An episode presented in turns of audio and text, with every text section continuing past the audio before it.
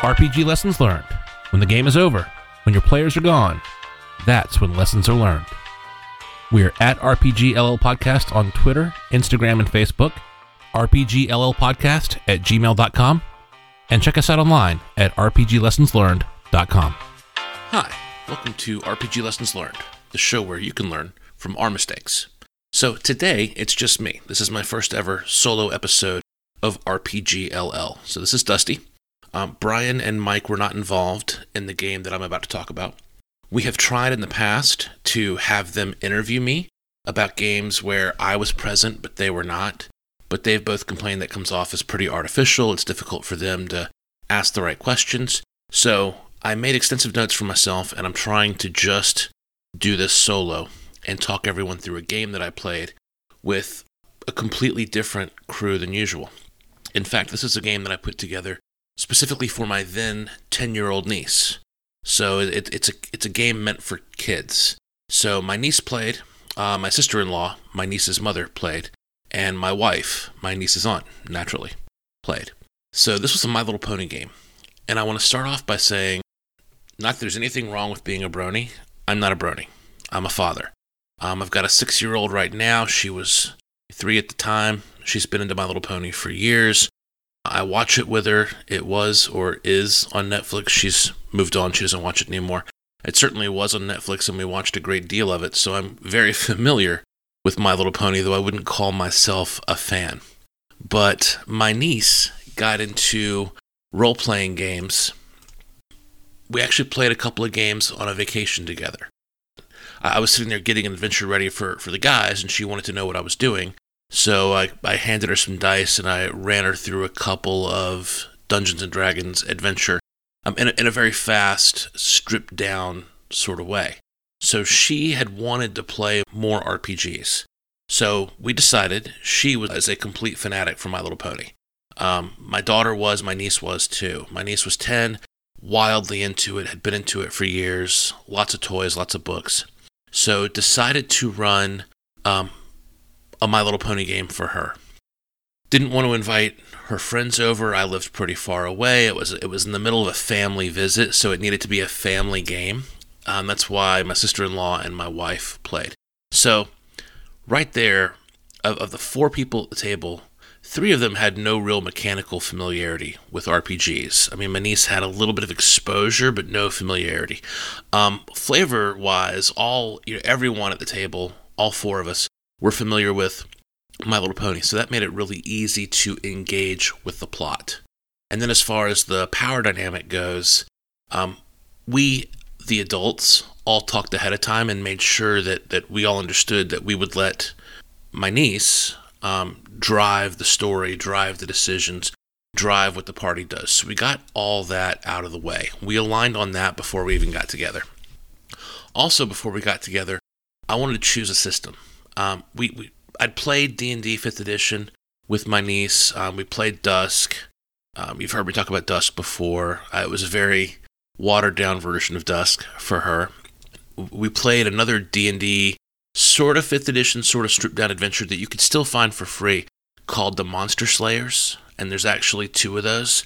Um, Wizards of the Coast put those adventures out. They're really neat.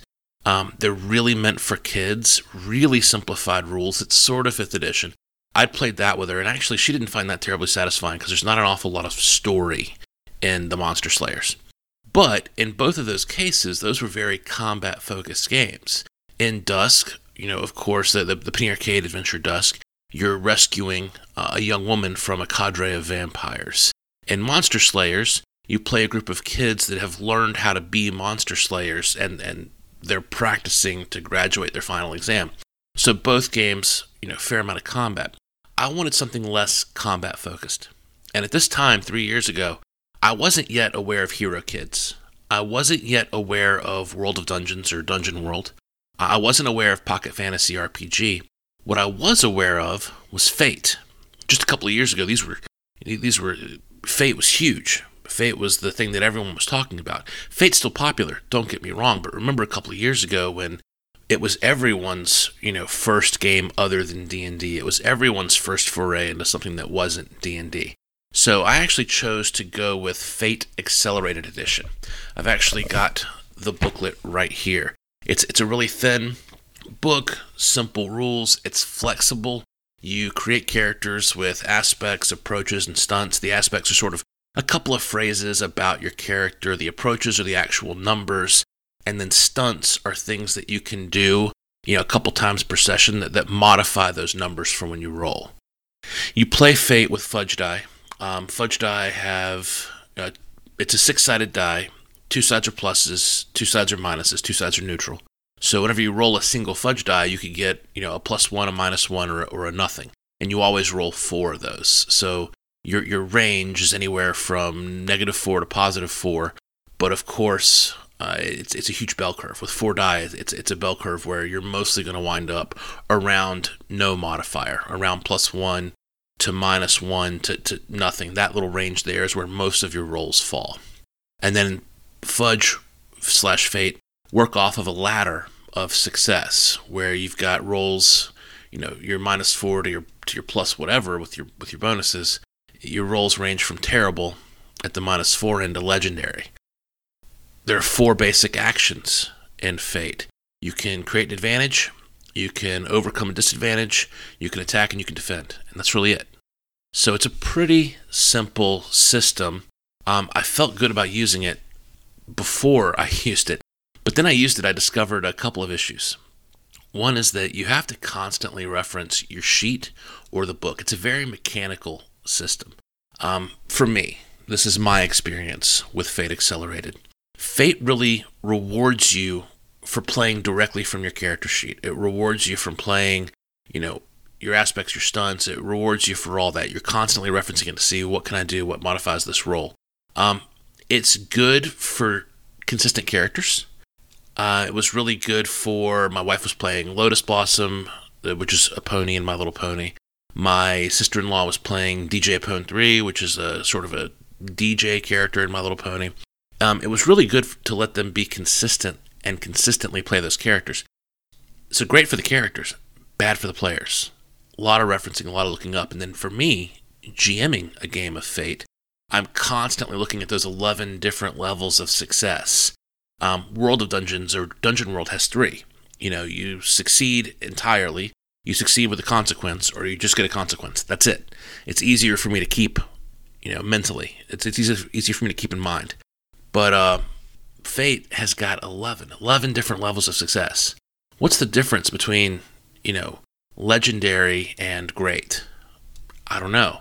It's pretty tough to conceptualize 11 different versions of success for every possible role. So, some issues with, with the system in play, but still overall, I'm glad I chose Fate Accelerated. For what I knew at the time, it didn't focus on combat. My players could do anything. They could think of anything and try anything. And you can say accurately that the same is true in D&D 5th edition. You can accurately say, hey, you can use your dexterity, your strength, your intelligence, your wisdom, and just do flat rolls against that. D&D 5th edition allows that. And attempt anything you want, and you're right. But I really liked my players having stunts and having aspects to their character that were specifically not combat related. That they could have no, nothing combat related. It's all about, you know, what were their skills. Lotus Blossom is this sort of pony that's into yoga and herbal teas and that kind of thing. What does she bring to the table as far as going on an adventure or solving this mystery, um, other than combat? Because she's not a combat focused character. I liked the focus on non combat. I really liked that a lot. Props. Did a lot of props, used a lot of props for this game. Um, I had been collecting pony miniatures for my daughter. My daughter has always loved tiny little things, tiny little toys. So we feed that. Uh, I've talked before about Phidal Publishing, P H I D A L. Phidal Publishing does these little My Busy books where it's a the book is a box and you open it up and there's always 12 miniature toys in the box. Well, there's one of those for My Little Pony, or there was. It might be tough to find now. But it included all the main characters, all the main ponies. It included um, Nightmare Moon, Princess Celestia. It, it included a bunch of, of a really good base of ponies to work from. And I'd also been buying my daughter, you know, sets of the miniature ponies and even a few of the blind bags when they were on sale, which I'm not a huge fan of blind bags, but you know, it's your kid. What are you going to do? And it's reasonable, it's cheap, and she loved it. She got so much enjoyment. She has this whole tub filled with ponies. So I had pony miniatures to use. I knew I wanted to use maps. I knew I wanted a lot of visuals for my niece. I wanted a lot of visuals for my 11 year old, 10 year old niece to play this game. So I took gaming paper singles, so gamingpaper.com. By the way, no affiliation with Phidal Publishing, no affiliation with gamingpaper.com, no affiliation with anyone. But uh, I took that gaming paper and I drew a bunch of different maps, a map for every area, and I laminated those. God, I love my laminator. My laminator's still the best D and D um, prop or accessory I've ever bought for my game. Created these maps, laminated them. Um, so I had miniatures, I had maps, character sheets. I took the Fate Accelerated character sheet and I went online and I found this draw your own pony template where it's sort of a templated pony with all the generic features of a My Little Pony pony. And then you could sort of fill in and change the shape of the muzzle to indicate, you know, is it a boy, is it a girl? You could change the, customize the cutie mark, customize the mane, customize the tail. And it was really meant for kids as this sort of draw your own pony graphic. I put that on the character sheet. I created the character sheets for all the different ponies that we wanted to use. We didn't use any of the main ponies, the so called main six, you know, Rainbow Dash, gosh, I'm blanking on the other ponies' names. Twilight Sparkle, Rainbow Dash, uh, Pinkie Pie. We didn't use any of those. The whole point of this game was to have a different group, and I'll get into that in a minute. So I had the character sheets already done. I went and read the bios of the ponies online on the My Little Pony wiki, and I used that to create all the aspects and all the stunts and all that. And then I wanted something a little special in addition to the maps, the minis, and the character sheets, which are standard. And I went and found a book a really nice hardcover 6x9 My Little Pony book called The Journal of the Two Sisters, which is supposed to be this journal that these two princess ponies write to each other or, or wrote in a millennia ago when they were young. So I took this book, The Journal of Two Sisters, and I, I had that as a game prop. And I wanted to make that book central to the plot. So I actually went through the book and I, I noted passages that could be used as clues in an adventure. And I created this letter with a hidden message. And for the hidden message, I use, which which has become a big trick for me, but I love it and it always gets a big reaction. I took these blacklight reactive markers. I, I wrote the ordinary message. You know, I, I dipped a paintbrush in India ink to brush the letters on and make it look old fashioned on this really nice resume parchment paper. And then I took these markers that were blacklight reactive and I wrote the hidden message. And there were three hidden messages that each referred back to a passage in the book. And you could read that passage and get a clue for, you know, go talk to the Griffins, deal with the Chimera, um, deal with, and I forget who, who, the third adversary was, but it has these, these three different adversaries for them to deal with in no particular order that would lead them to the, to the ultimate adversary. So lots of props the miniatures, the maps, the character sheets, that really nice book, and then the letter with the hidden message that referred to the book. So I had I, didn't have the letter written yet, but I had the book. I, I had done some maps. I'd done. I had pulled together the miniatures, and I needed to pull together a story. You know what's going on in this game. My niece huge fanatic. Was a huge fanatic at the time for My Little Pony, so she would have known um, anything that didn't fit with the universe. She would have sniffed that out in a heartbeat.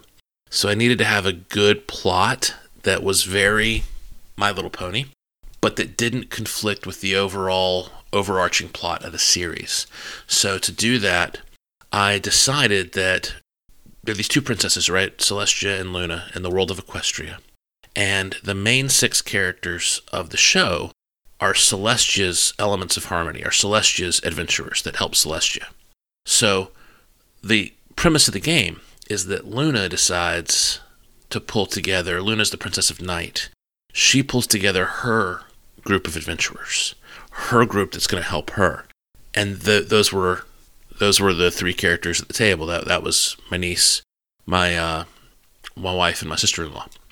So Luna's going to build this team around them, around the elements of adventure. In my head, as I watch My Little Pony with my daughter, Princess Luna's backstory is actually really neat, and it's in the first couple of episodes, first episode, I think, where she turned evil a millennia ago and turned into this evil pony this villain called Nightmare Moon. And then she was redeemed and she's good. And in my head, I was like, wouldn't it be really neat if she retained some of that Nightmare Moon power, but was using it for good? Like she's sort of the nighttime protector of Equestria, like the Batman of Equestria. And, you know, she needed to recruit some help here and there because she can't be everywhere and do everything. So that's the background of the adventure was Luna pulling together her own team and, and everyone at the table is part of that team. It's great. It doesn't conflict with the main plot of the series. Uh, it lets them be these minor characters that can be specialists. DJ Pon-3, Lotus Blossom. They appear in episodes briefly, but you know, they're never no episode centered on them as far as I know. So good way to be a part of the universe, but a step to the left or a step to the right, and not on camera during any of the of the series.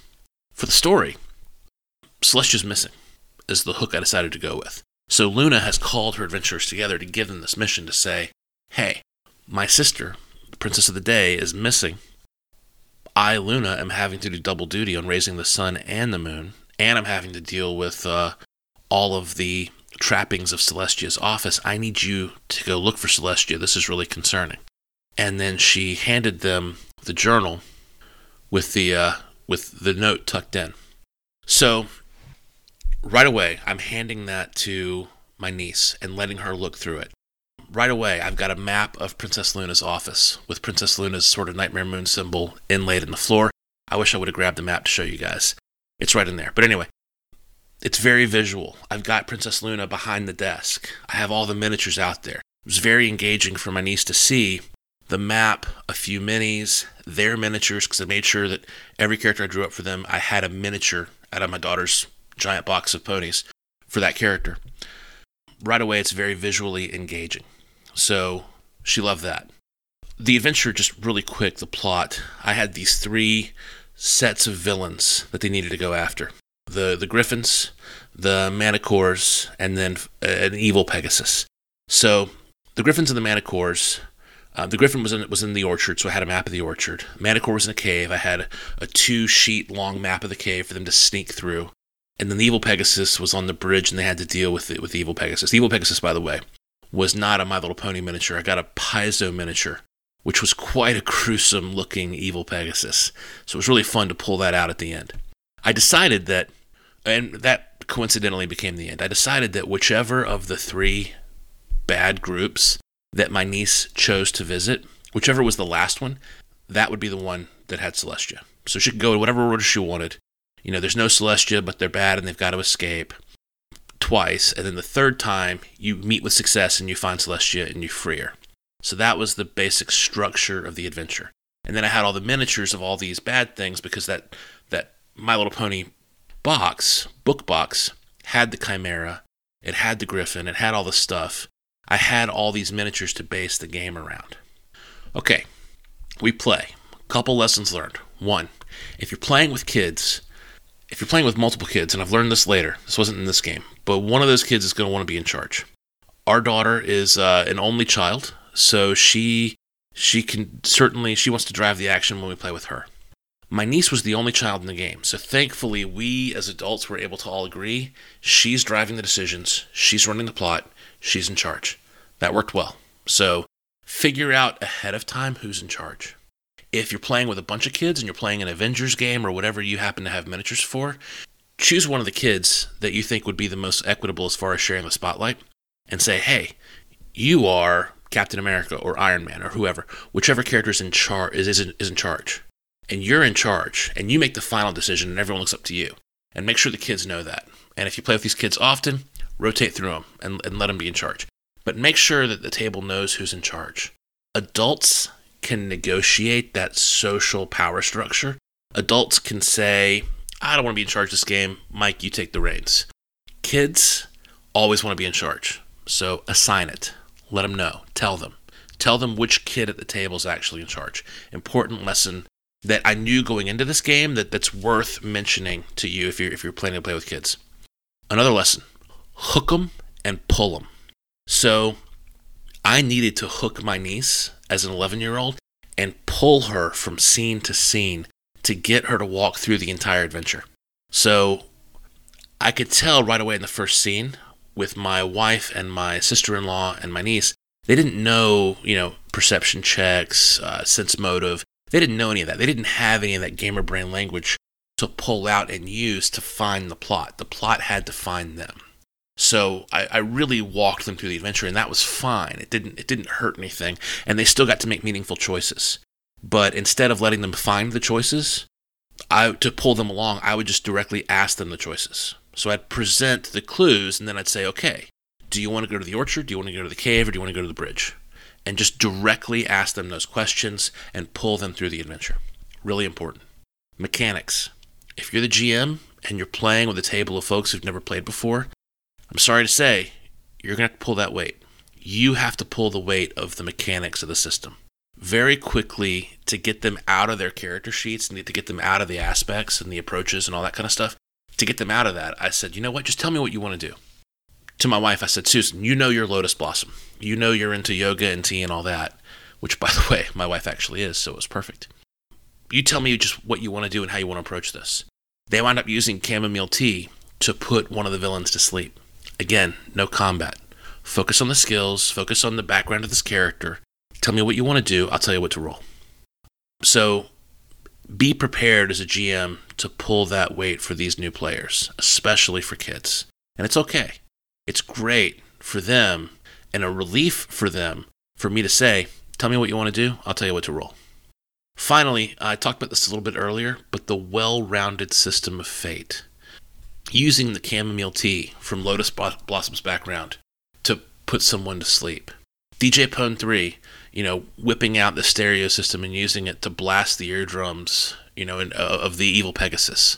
You know, these were all solutions that actually happened at the table and that were driven by my wife and by my sister in law. I didn't come up with these. I can't remember what all my niece came up with, but she did stuff too. They got to make these fun decisions that were very cartoony, that were very thematic to the show, and it really worked uh, as far as solving problems and not having violence be the de facto solution to every problem. So, Fate, for all that I complain about how mechanical it is, really worked well for that. So, that's it. That is the My Little Pony game that I played with my niece, my wife, and my sister in law. This was a couple of years ago. It went really well, and I hope you have success introducing gaming to the children in your life. That's it. Thank you for listening. People call them postmortems, evaluations, appraisals, reviews, retrospectives. We call them lessons learned, and we're sharing ours with you.